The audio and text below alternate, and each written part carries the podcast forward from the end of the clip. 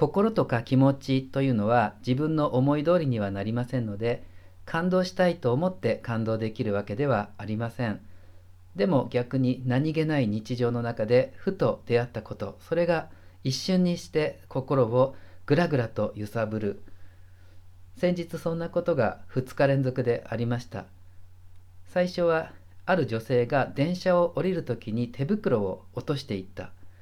私はとっさに体が動かない。電車もすぐ発車しそう。もう見て見ぬふりするしか。とか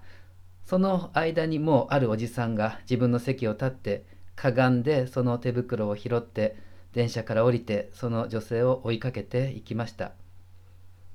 その次の日は電柱があって歩道が狭くなっているところ。そこをおばあさんが歩いてたんですが後ろから自転車で走ってきた女性がベルを鳴らした、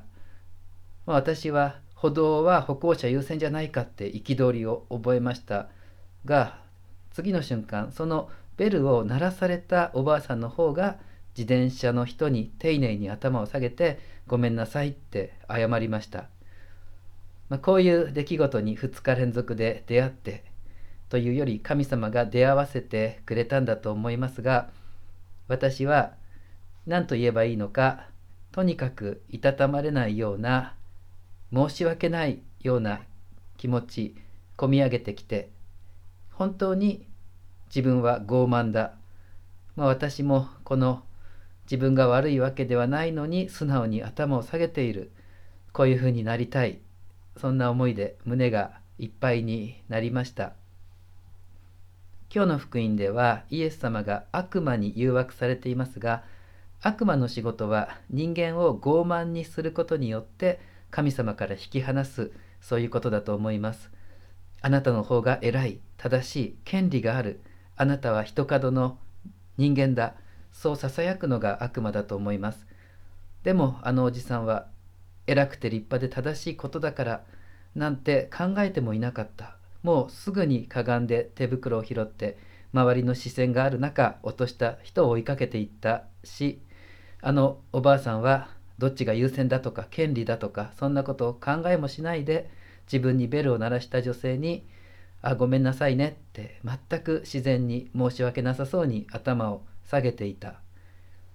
傲慢の反対謙遜、本当の謙遜ってこんな風に自分に死んでいて神様の命がその人を生きている。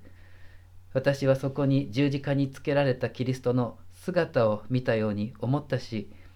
私もそうなりたい。そして私もこうなれるんじゃないか。自分の力じゃなくて神様の力がそうしてくれるんだから。なんかそんな薄明かりが自分の中に見えたような気がして、まあ、それは多分実際にこういう人がいるんだ。あのおじさんあのおばあさんそれを目の当たりにしたさせていただいたそれが大きいんだと思います。やっぱり人を変えるのは理念とか理想とか思想とかイデオロギーとかそんなんじゃなくて出来事だけなんじゃないでしょうか。神様は日常の中で私たちをそういう出来事と出会わせてくださっていると思います。いつも私を傲慢にしようと企んでいるその悪魔の企みに気をつけながらイエス様と共に四旬節の40日間荒れ野の日々を過ごしていきたいあの2つの出来事との出会いのおかげで強くそう思っています。